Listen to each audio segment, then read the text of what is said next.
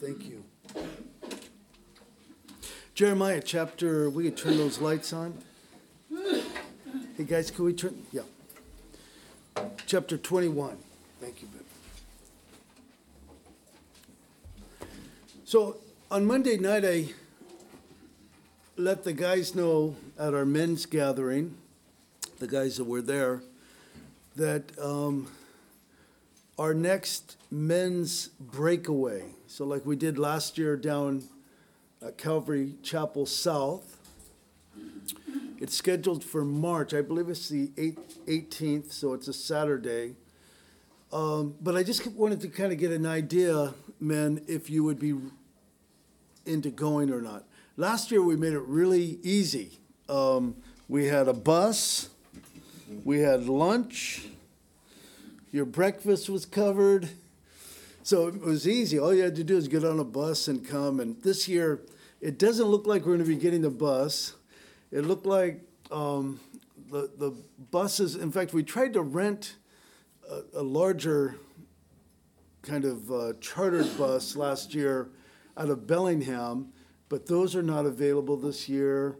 And so if you go, you're going to have to drive down yourself, carpool, and kind of cover all that stuff. So, anyway, on Sunday morning, you'll see in the foyer there's a sign up sheet. So, if you still want to go to that, we want you to go ahead and sign up and um, kind of make sure you do that because I have a Zoom call next week with all of the pastors that are putting this together and we just want to kind of have an idea. If there's not, you know, a real interest, um, then maybe we'll do something else. But we just have to we have to know. So just to kind of put that in your mind, remember that.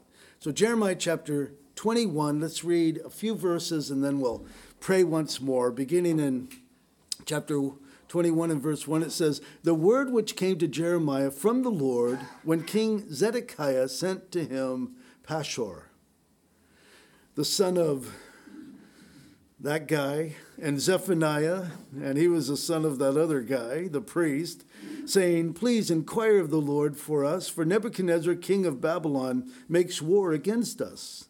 Look at this. Perhaps the Lord will deal with us according to his wonderful works, that the king may go away from us.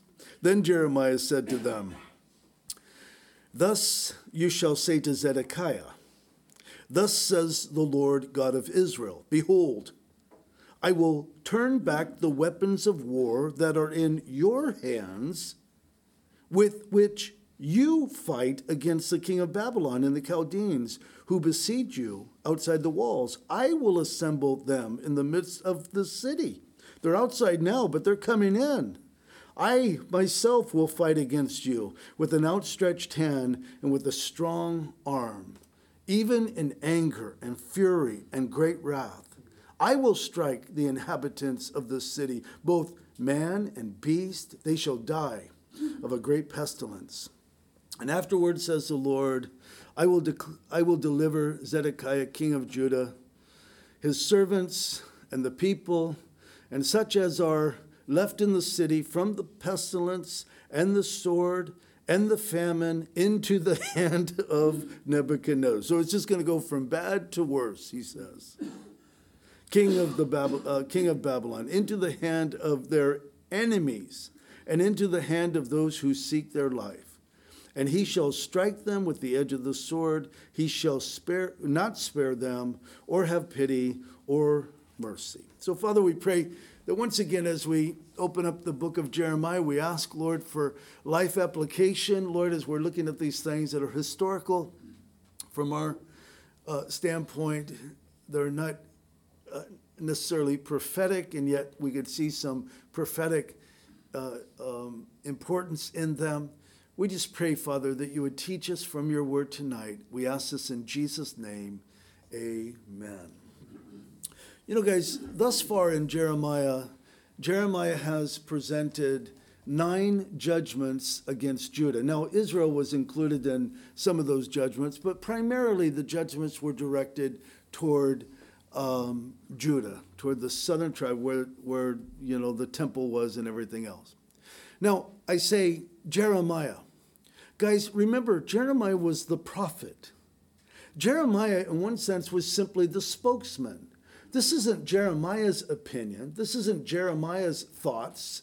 This is this is God's heart. This is God's desire. This is God's will. And he's just simply communicating what the Lord gives him. Now he communicates it to the people. And so, thus far in the book of Jeremiah, the judgments, you know, they've dealt with. Um, with their idolatry, of course, and their sin and their greed and their lack of justice and all of these things. But it hasn't, the judgments haven't really been specific. We see a turning point when you get to chapter 21. Now it becomes very specific. And as you read through, if you read through the text, our text tonight, chapter 21 and ch- chapter 22, you know that, that the judgment that, that Jeremiah is pronouncing is pronounced upon specifically the kings. And so he starts, and it's out of chronological order because he starts with mention of King Zedekiah. King Zedekiah was the last king in Judah before the captivity. So it starts with him, the last one, but then it speaks of some other kings that were before him. I mentioned, uh, and I think that Nate and I have both pointed out, that it's difficult to study chronologically through the book of Jeremiah because Jeremiah is not really a chronologically ordered book.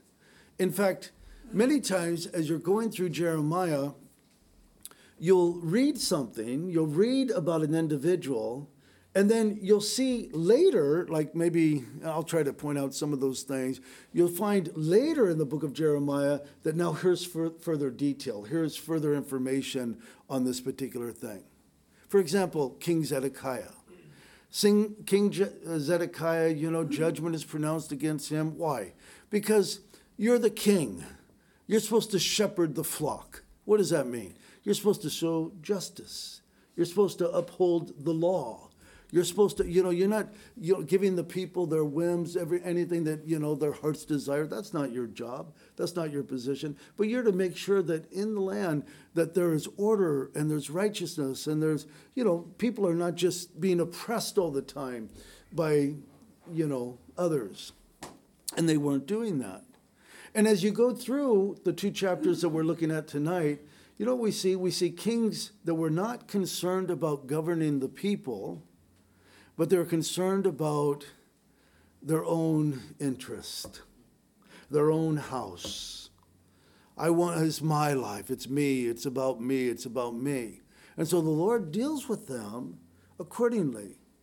Now, guys, it's interesting as you go through this, and we see this um, mention of Pashur.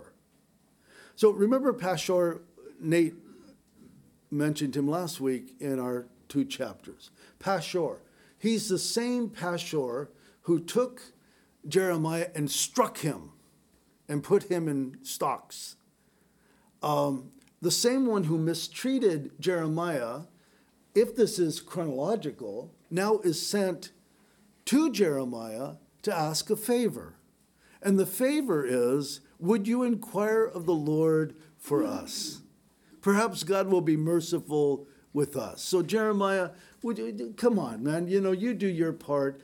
And, and we're going to come back to this because I, I want to spend some time on this, but I want to make sure that we're able to cover uh, some of the other things. So, judgment is coming, and, uh, and the Lord makes it clear in those first uh, few verses, seven verses that we've looked at, that, you know, the judgment is it's a sealed deal.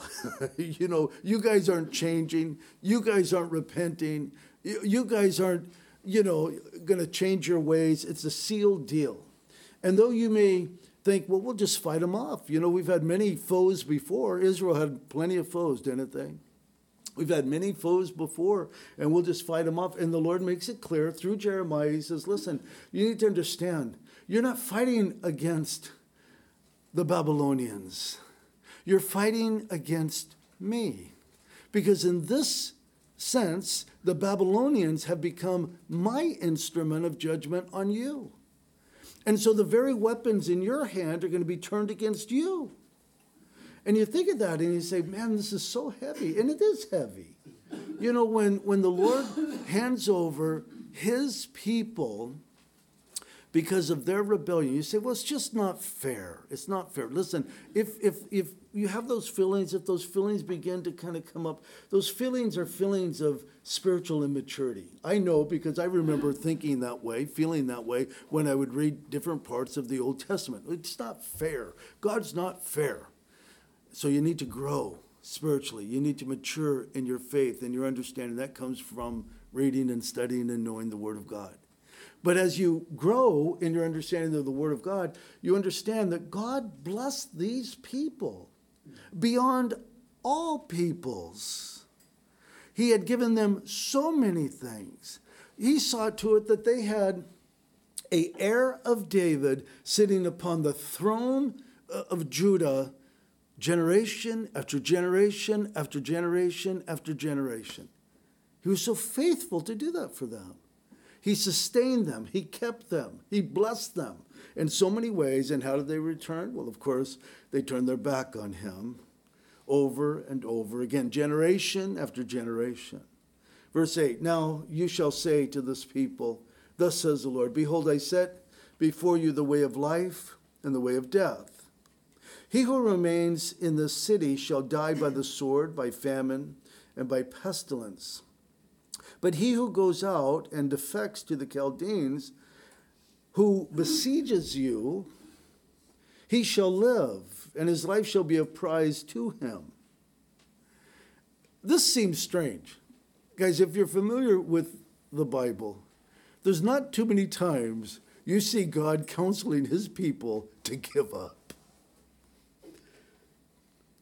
It's not how it is. Give up. Yeah, you, in this case, give up. In this case, to wag, uh, wave the, the white flag and to surrender, you'll be better off than those who stand up and fight. Because this judgment is my judgment against you. In one sense, you could say, for you to rebel against the Babylonians, you're rebelling against me. I'm telling you what to do. I've sent my prophets to you. You know, Jeremiah wasn't the only prophet. I've sent my prophets to you. They're speaking the message. You don't heed them. You haven't heeded them. But I'm telling you, if you heed them, your life will be a prize to you. For I have set my face against this city for adversity and not for good, says the Lord. It shall be given into the hand of the king of, the, of, of Babylon, and he shall burn it with fire. I'll tell you, I, I, I look at this and, and uh, now, you know, it's different. America is not, I mean, though we have the slogan, which is absolutely meaningless now, but America is not one nation under God. I mean, you know, that's all it is, if even that, the slogan, one nation after God. We are not a nation who seeks God. We are not a nation, we are a nation that's been blessed by God, uh, you know, over since the, the birth of this nation because of those who held to biblical truths and, and you know, tried, however they might have tried, you know. You can't really do it without the power of the Holy Spirit, but, but tried to, you know, live according to the dictates, the statutes of the Lord. But we're long past that.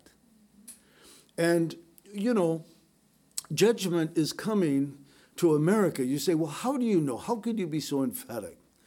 Uh, show me a verse. Show me a Bible verse. Well, I'm so emphatic because there is no Bible verse. You have, you have a, a nation that is the supposedly and presently, I mean, it doesn't seem that way, but the world power and yet we're not mentioned in the in the last days. We're, we're not we're not seen, we're not mentioned, it's not there. You say, well, yeah, it's only dealing with those nations related to Israel. Well, America has always been related to Israel. So if we're going to be around and if we're supposed to be a great nation that comes to Israel's aid, surely we would be mentioned, we'd be referred to in the scriptures, but we're not. And, you know, to whom God gives much, he expects much. And we've been given much as a nation. Now, it's not the same way. I mean, we don't have a, a king that's been ordained by God to sit upon a throne. We have presidents, and, and I don't know that we've ever had a president who has truly sought the Lord. There's been many who claim to, but you don't even have to look that hard to find that they were mere men with human agendas, and they were not looking to the Word of God, you know, to be obedient to the heart of God. We just haven't had that. But I think of that when I look at this. And concerning the house of the king of Judah, say, Hear the word, verse 11. Hear the word of the Lord, O house of David. Thus says the Lord, execute judgment in the morning. See, do the right thing. That, that's what he's saying. In essence, he's saying, listen, do you remember what your calling is? Do you remember what your purpose is, O king? This is what you're supposed to do, you know. He says, deliver him who is plundered out of the hand of the oppressor, lest my fury. So he's it's like, again, it's almost as if the Lord is saying, turn, turn, turn. If you don't, lest my fury go forth like fire and burn so that no one can quench it because of the evil of your doings.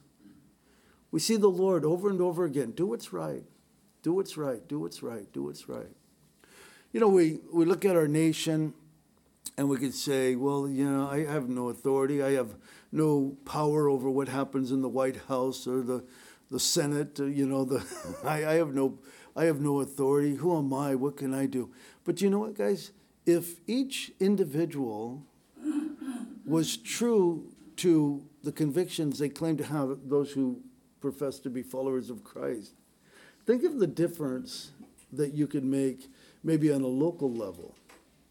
But I think too often, you know, even in the church, there's this waffling, there's this, this you know, compromise when it comes to things that are biblically clear. You know, when you look at the church today, and many of the churches today, many churches in our own community, you know, oh, Dan, don't go there. Many churches in our own community wake up to the fact that many of the churches in our own community endorse same sex marriage. Many of them. I'm not talking about the obvious one, the Episcopal Church up the street here. I'm talking about many of them have embraced this. How, what's happened? How could they do that? Who gives them the right to change God's word when it comes to, you know? And we have all these slogans today, you know. You know, you just got to love. People love who they love, you know, and, and these types of things. Many of the churches, many of the leaders within many of the churches, even in our small community, have no strong convictions about abortion, so the sanctity of life. You know, it's the convenience of the woman, and who am I to say? And if you don't have a uterus, you don't ha- have a say. And all of these different silly, silly slogans that people throw out. And the ignorant and immature in their faith believer says, yeah, that sounds logical to me. live and let live, after all. Who, who said that? It had to have been someone important, you know. And I'll tell you guys, what we're seeing, these judgments, and there, there is a parallel. Our nation and other nations of the world are going to be judged by the Lord because we are not, not upholding, we are not I mean, on the basic things. You know what? We don't vote for pastors to sit in the White House, do we? We don't. The presidents. We, we don't. But, but I'll tell you, when a nation no longer values human, human life, either in the womb or, you know, in the convalescent home, or um, I think I was thinking just the other day, we have in our little community. I, I like to emphasize that because we live in this dinky little community. In this little community, we have folks that um, once a month or whatever, they go down to the corner, Beeksma Park down there, and they set up their flags. The next time you drive by there, and they have all their flags there, and you know, Black Lives Matter and their gay pride parade and all of these things. I want you to note the pedophile flag that they have up there. So you okay with that?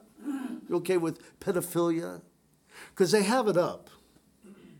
It's the two blue stripes, the two pink stripes, and the, the different colors. Look at it the next time you drive by. And many times people, they just they just kind of eat the rhetoric and the, the, the program of the world rather than saying, wait a minute now, put the brakes on here. You know, maybe we shouldn't wave to them when we drive by. Don't scream at them either, pray for them. Behold, I am against you, O inhabitants of the valley and rock of the plain, says the Lord, who say, Who shall come down against us? See, this was their attitude. Who's going to come? You know, you send the prophets, doom and gloom.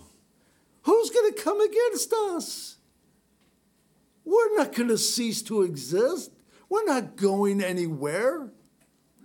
I mean, you think of this to have that attitude toward God. It is arrogance. It is the epitome of arrogance.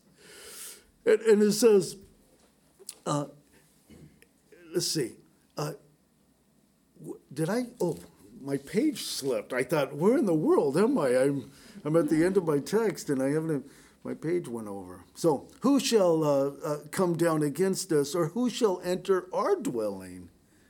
But I will punish, say again, this is the Lord speaking, I will punish you according to the fruit of your doings. Says the Lord, I will kindle a fire in its, for, in its forest, and it shall devour all things around it. So, chapter 22, thus says the Lord God, Go down to the house of the king of Judah, and there speak the word, and say, Hear the word of the Lord, O king of Judah you who sit on the throne of David. Again, there's this reminder. Remember, guys, biblically speaking, David was always the standard. David, David, David. Do you guys understand why David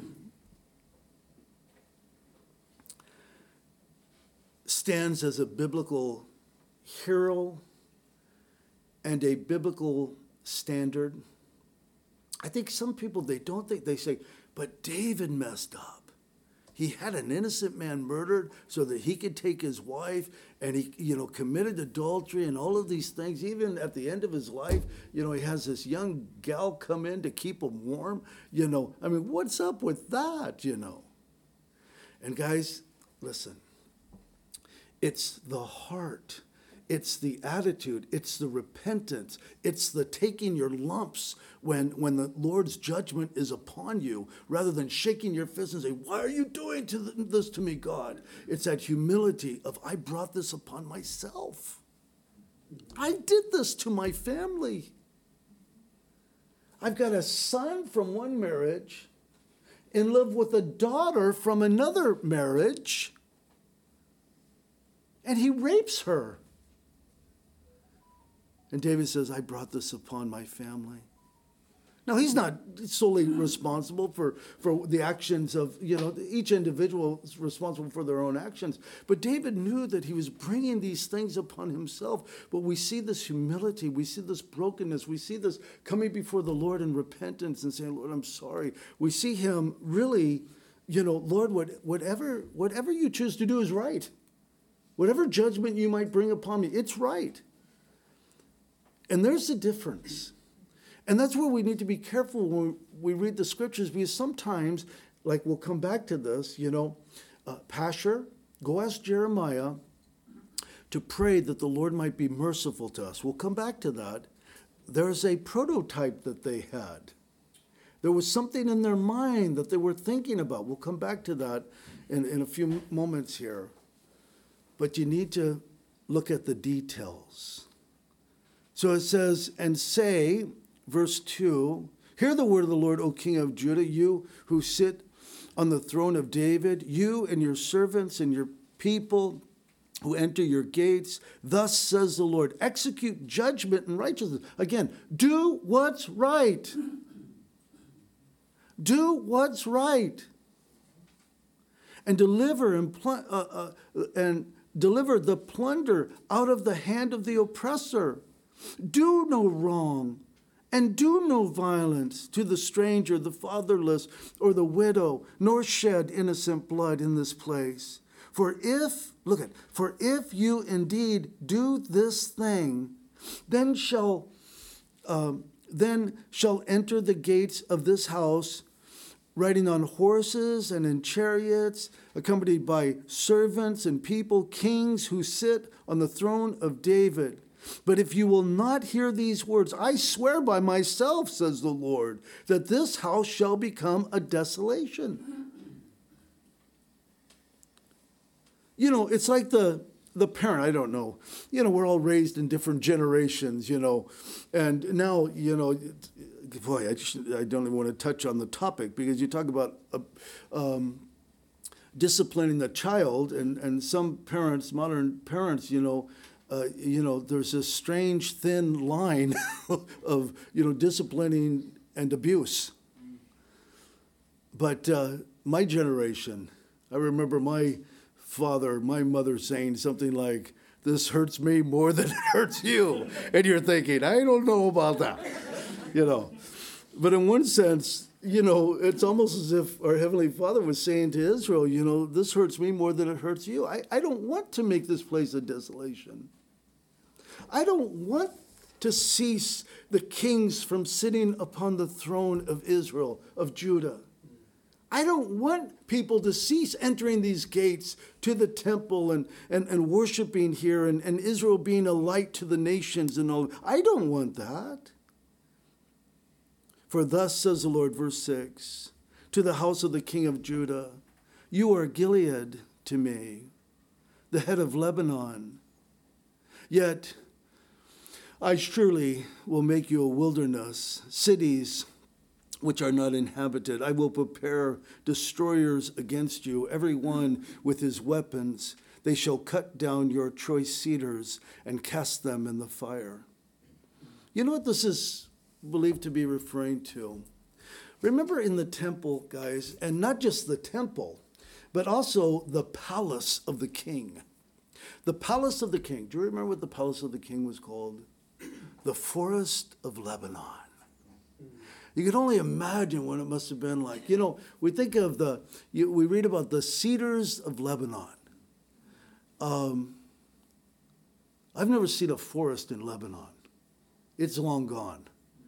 But I, but for the Bible, when the Bible speaks of the cedars of Lebanon, you know, it uses the cedar many times as something that's strong and, and towering into the sky.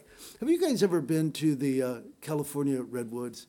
It's oh man, it's magnificent. You know, I remember as a kid driving our uh, our Mustang 65 Mustang with a little Apache trailer on the back of it, driving it through the middle of a giant redwood tree, you know. I have a picture of my father and I, we're standing by this giant redwood tree. It's, it's on its side, it's been cut down, and it's towering over my dad, and he kind of propped me up on the, on the top of this, you know, thing. Again, it's on its side. Magnificent. I think of the cedars of Lebanon. I wonder if it was magnificent like that. But we know that when the temple was built, remember, the, the, the, the beams of the cedar were, were brought down from uh, Lebanon. In fact, those were gathered when David was still alive. Do you guys remember that? I mean, David was so into building the house of the Lord that he started getting materials and everything else. He was never able to build it but when Solomon, you know, was able to build it, there were a lot of things that were already there that David had brought to the land in preparation. And so the picture here is this. O king, because remember, the judgment is specific to the king. You live in your forest of Lebanon. You need to understand the enemy's coming and the beams in your very house will be cut down and cast into the fire. Now you say, why would that be significant? Because as we read on, you'll see that the kings were so into their own house. It's kind of all, I just, I want it bigger, I want this, I want spacious, I want windows, I want, you know, I want all of these different things because it's all about their, their place, their pad, you know. And, um, And so the Lord says, you know, I'm going to I'm going to hit you where it hurts. You're so concerned about your home, O king. You need to understand that the very cedars that hold up the, the roof of your house will be cut down and thrown into the fire. And many nations, verse 8, will pass by this city, and everyone will say to his neighbor, Why has the Lord, look at this, not why has the Babylonians, why has the Lord done so to this great city? Then they will answer, Because they have forsaken the covenant of the Lord their God and worshiped other gods, serving them. He says, Weep not for the dead, nor bemourn him who weeps bitterly for him who goes away, for he shall return no more, nor see his native country. So then it goes on and it speaks of Shallum, who is Jehoahaz, king. And so the Lord speaks judgment against him. Look at verse 13. Woe to him who builds his house by unrighteousness and his chambers by injustice, who uses his neighbor's service without wages. So he speaks against that king. And then verse 18. Uh, Therefore, thus says the Lord concerning Jehoiakim, the son of Josiah, king of Israel. They shall not lament for him, saying, Alas, my brother, or Alas, my sister.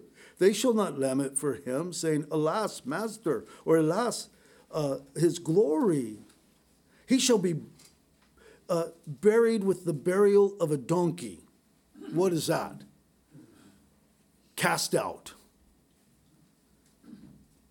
Dragged and cast out beyond the gates of Jerusalem. That's what they do to a donkey, to a, an animal. They just drag it out of the city and let it rot there. Again, this is, you know, you kind of think, well, you know, what difference does it make? He's dead. It doesn't even matter. It was a big deal not to have a proper burial. You're the king of Israel, and, and you're not going to receive a proper burial because of your sin, because of the injustice, because you would not do the things that the Lord has called you to do. You get to verse 24, another king, uh, or Jeconiah or Jehoiakim. You say, what do you mean, or, or? These different names, it's all speaking of the same person, the son of Jehoiakim, king of Judah, were the signet of my right hand. See, again, God's saying, I, I, I loved you.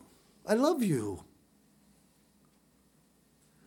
Yet I would pluck you off, and I will give you into the hand of those who seek your life, and into the hand of those whose face you fear, and the hand of Nebuchadnezzar. Now, the king before this that I mentioned, he went into captivity, but not into Babylonian captivity, he went into Egyptian captivity. So this king, he's saying, well, you're going to go into Babylonian captivity. I believe that he only reigned for like three months. I think that was his. Short little reign, you know, uh, before things began to fall apart. Verse 26 So I will cast you out and your mother who bore you into another country where you were not born, and you shall die. But to the land to which they desire to return, they shall not return. So these judgments, these judgments, these judgments against the kings. Turn to verse 29.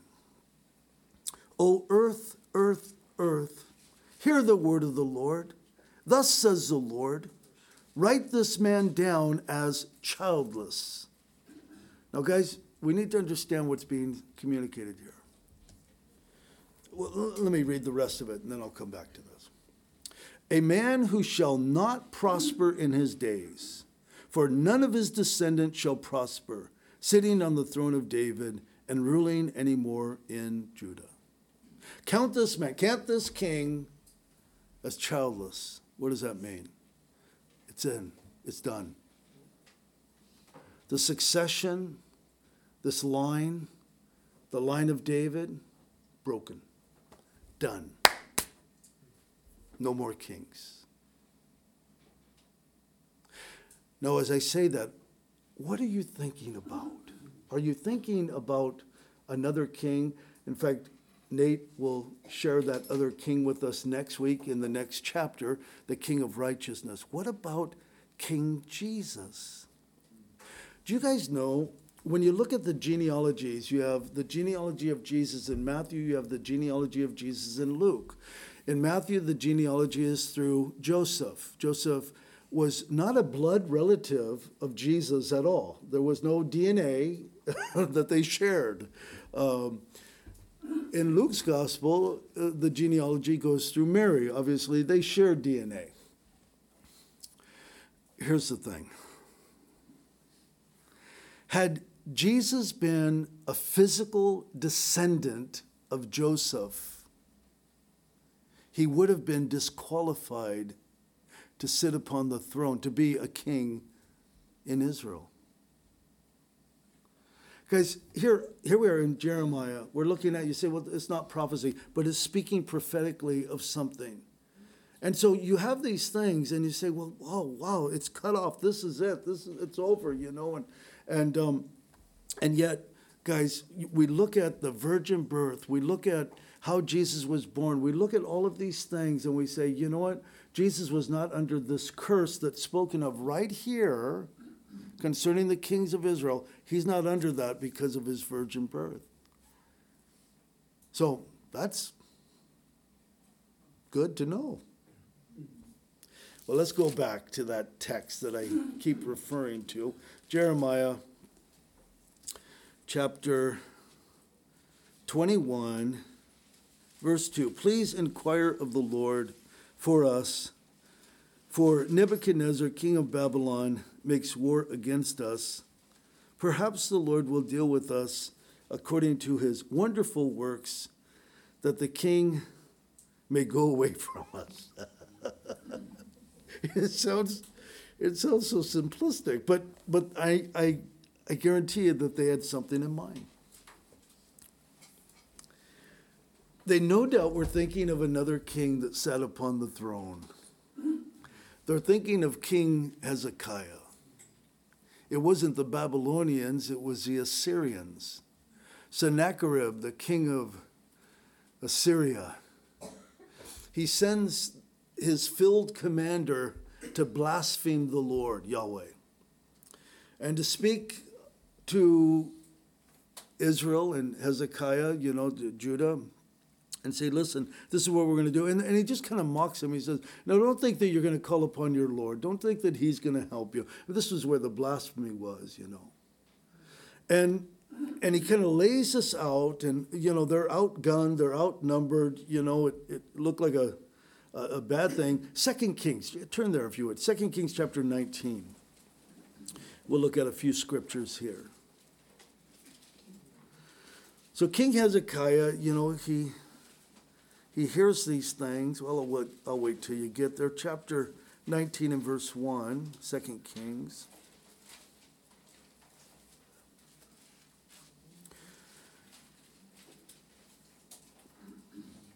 And so it was when King Hezekiah heard it, that is, all these things spoken by Rab Shaken. I don't know how to say his name. I don't know how to say a lot of these biblical names. Rab, Rab Shank, Shenka, whatever, the commander, the field commander. It says, when he heard it, that he tore his clothes, covered himself with sackcloth, and went into the house of the Lord. Then he sent Eliakim, who was over the house, and Sheban, the scribe, and the elders of the priest, um, the elders of the priest, covered with sackcloth to Isaiah the prophet, the son of Amoz. And they said to him, Thus says Hezekiah, this day is a day of trouble and rebuke and blasphemy. For the children have come to birth, but there is no strength to bring them forth. You know, that picture. The labor has begun. You know, the baby's here, but there's no strength to deliver it. And he says, It may be that the Lord your God will hear all the words of Rabshenkin, Shenka, however you say it, whom his master, the king of Assyria, has sent to reproach the living God and will rebuke the words which the Lord your God has heard. Therefore, lift up your prayer for the remnant that is left. You know, guys, we don't see in Jeremiah chapter 21 when King Zedekiah, who, by the way, ended up in Babylon, when he got to Babylon, they gouged out his eyes. That's what happened to that guy. But we don't see King Zedekiah saying, I'm putting on the sackcloth. I'm mourning. I'm weeping. This is a day of rebuke. We deserve the things that are being spoken against us. We've done wrong. We don't see this. What we see is hey, Jeremiah, ask God if he might cut us some slack. Are you going to change, King Hezekiah, uh, uh, Zedekiah? You're going to change? You're going to change your ways? You're going to repent? In ashes? You're gonna you're gonna put on sackcloth? You're gonna do anything? Nope. This reckless mentality of humanity is prevalent, you know.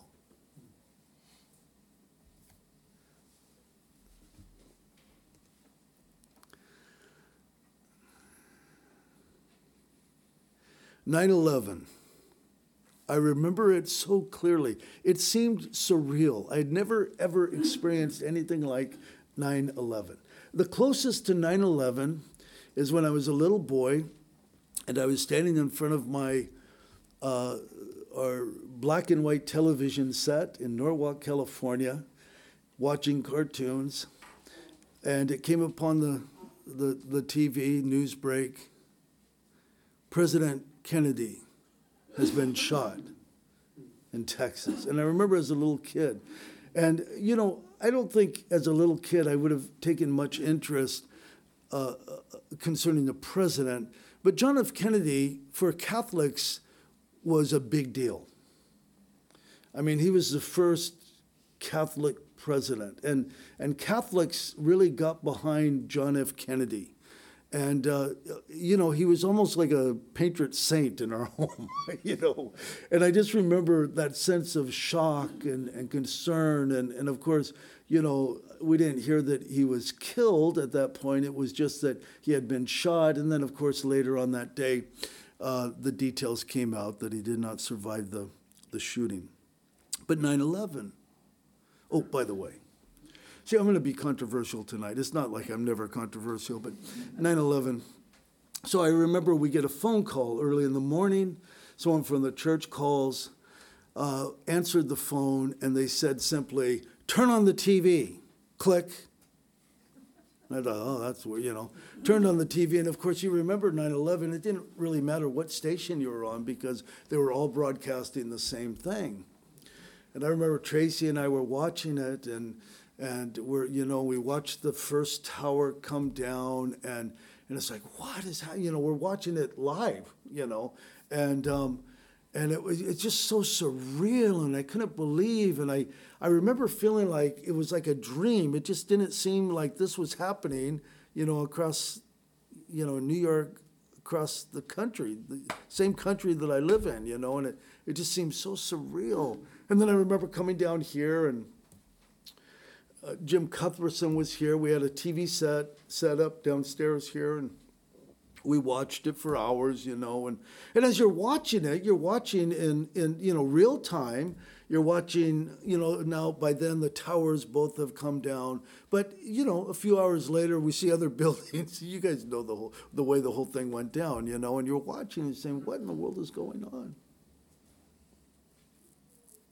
And I remember Pastor Chuck said something uh, that was so controversial at the time. He was asked on his radio program, I think, you know, Pastor Chuck, what do you think of 9 11? What, what do you think of what's going on? And he simply said, I think it's God's judgment upon this nation. And oh boy, the phone lines lit up. And how dare you? Because, see, there's that we don't deserve judgment. We are the red, white, and blue. We haven't done anything wrong, you know. I mentioned John F. Kennedy because I, I find it really, really interesting that um, here I am now, uh, my, you know, 64 years old, and um, they're coming out and they're going to supposedly release the papers, you know, the information that the CIA was involved in the assassination of John F. Kennedy. And for many of us, you know, growing up, we kind of suspected, you know, there, there's got to be something else was happening there. It wasn't just this one fellow. There's too many things. And, and of course, all the movies that came out and all the theories that came out, and, and uh, you, you, guys have watched them all and, and stuff. Am I angering any of you? So, anyway, but you you look at you look at these things and maybe once you push your pride away and say maybe we're not all that as a nation. Maybe a better approach as the world power on planet earth maybe a better approach rather than going in and um, supporting wars in different locations or going to fight wars in different locations. Maybe a better approach would have been saying, you know what, you need to talk to your neighbor and try to get along with them. You know, I'm a cynical old man. What good came of Vietnam? That was a war that I remember so clear growing up in San Diego. In San Diego, we had, uh, in our neighborhood, we had Marines from Camp Pendleton, and we had sailors, of course, from, you know, San Diego there. We had officers, they were all officers in our neighborhood. It was a little bit up, upper scale neighborhood. When someone was going overseas to Vietnam, it was the buzz of the neighborhood. Back then, it was a different time. Neighbors actually talked to each other. We actually knew all of the neighbors around us, and we would talk to them. And if they needed something, and you know, people would come over and borrow sugar just as an excuse to sit down and talk for a couple hours and drink coffee with your mom, or or drink some beers with your dad, or whatever. You know, I mean, it was just a different different time. But I remember I remember, oh, I remember when the black car would come into our neighborhood, and it was a black car that was recognized. And in our neighborhood, all the kids, we played outside. We played street football. We so many kids in our neighborhood, we just hung out and we played and everything. But when that black car pulled into a neighborhood and pulled in front of a house, mothers came out of their houses and they said, Come in here. And all of a sudden, the street was like uh, a ghost town. Because our mothers understood what was happening. There was a wife, a Navy wife or a Marine wife, that was getting the word that her husband or her son was not going to be coming home. And you look at that, and I just think how horrible that was. We went in, we pulled out. What happened? The very things we wanted to stop ended up happening. Afghanistan. How long were we in Afghanistan? You would think if we're such a smart nation that we would have learned that Russia was in Afghanistan long before we were. And Af- Afghanistan, maybe they're not a you know a, a world power like the U.S., but they got to be a close second or third. And they couldn't beat these Afghans in their own country? And you guys have seen it in our, in our generation.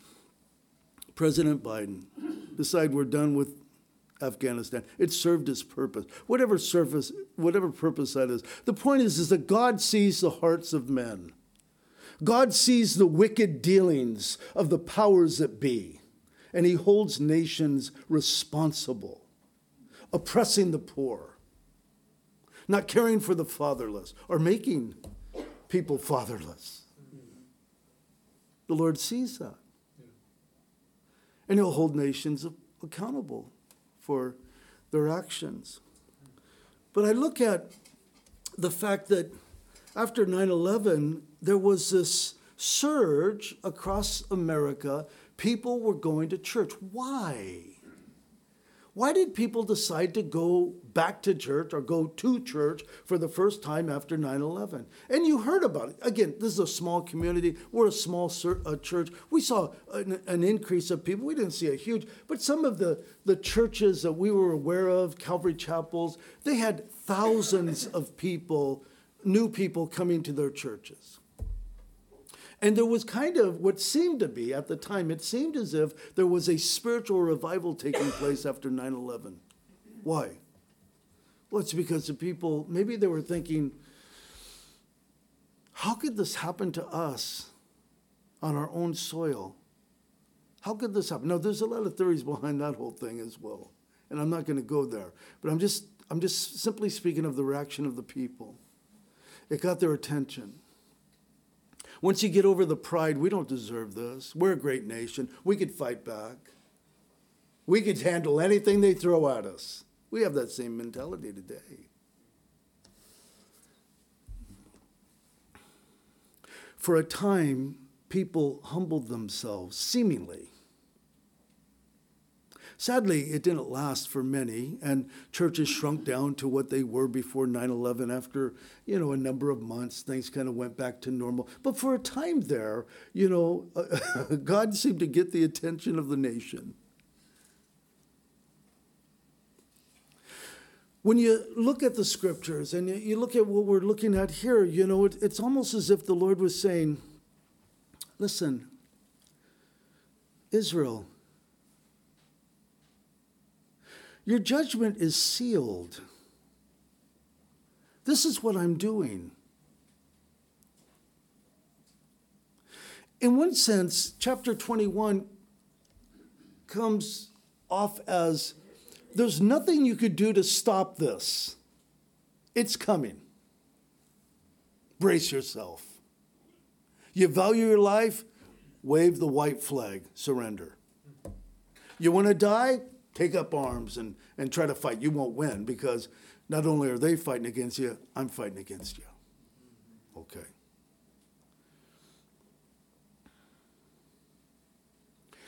God is sovereign. God is outside of time. God knows what's going to happen, you know, before it ever happens.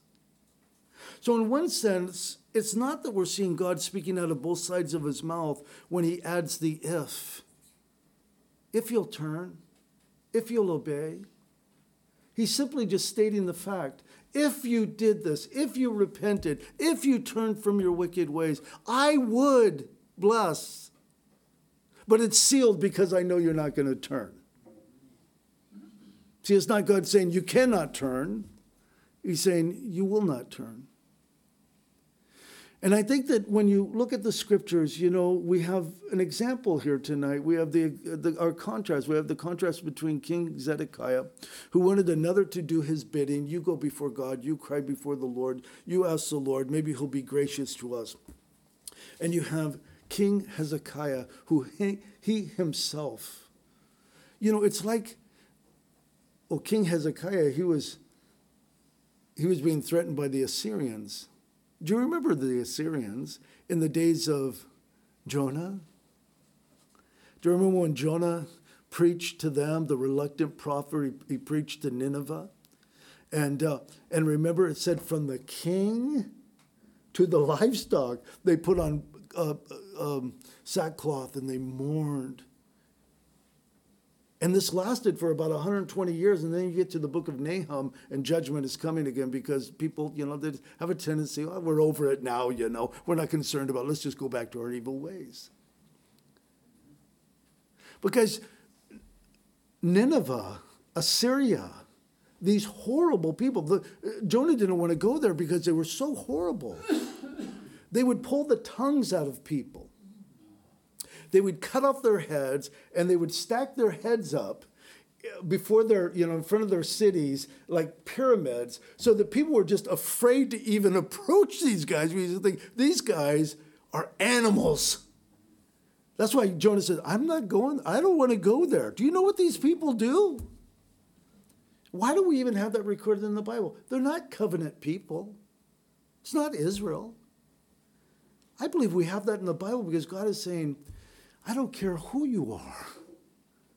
I don't care if you're in covenant with me like Israel or you're a godless heathen like the Assyrians. If you heed my words and you repent, I will show mercy. Do you see, see that? And so, you know, no doubt that Zedekiah and Pashur and, and all of that, they were probably thinking of the days of Hezekiah and they were probably thinking, you know, hey, maybe the Lord will do that for us. Verse 5 So the servants of Hezekiah came to Isaiah, and Isaiah said to them, Thus you shall say to your master, to the king, Thus says the Lord, do not be afraid. Oh, that's the comforting words of the Father. Do not be afraid of the words which you have heard, with which the servant of the king of Assyria have blasphemed me. Surely I will send a spirit upon him, and he shall hear a rumor to return to his own land, and I will cause him to fall by the sword in his own land. Do you guys remember what happened to him? His two sons killed him. Hey, Daddy, we got something for you. I'm done, but I want you to turn to verse 35. And it came to pass on a certain night that the angel of the Lord went out and killed in the camp of the Assyrians 185,000. And when the people, that is 185,000 of the Assyrians, and when the people rose early in the morning, there were the corpses, all dead. So Sennacherib, king of uh, Assyria, departed and went away, no doubt, and returned home and remained in Nineveh until his sons killed him.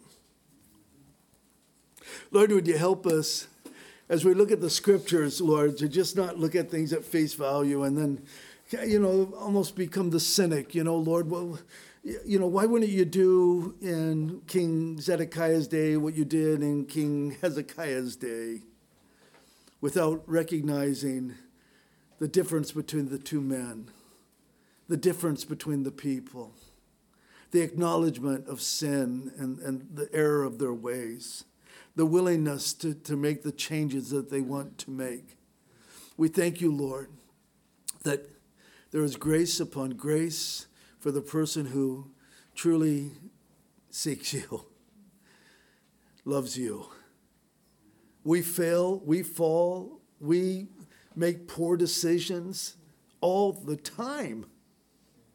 But Lord, you tell us, uh, you know, a righteous man, though he may fall seven times. And so, Lord, thank you for your grace. Thank you for your mercy. Thank you that you're a loving father that corrects his children because you love us. We pray, Father, that we'd be mature enough to receive whatever word of correction you have for us. In Jesus' name, amen.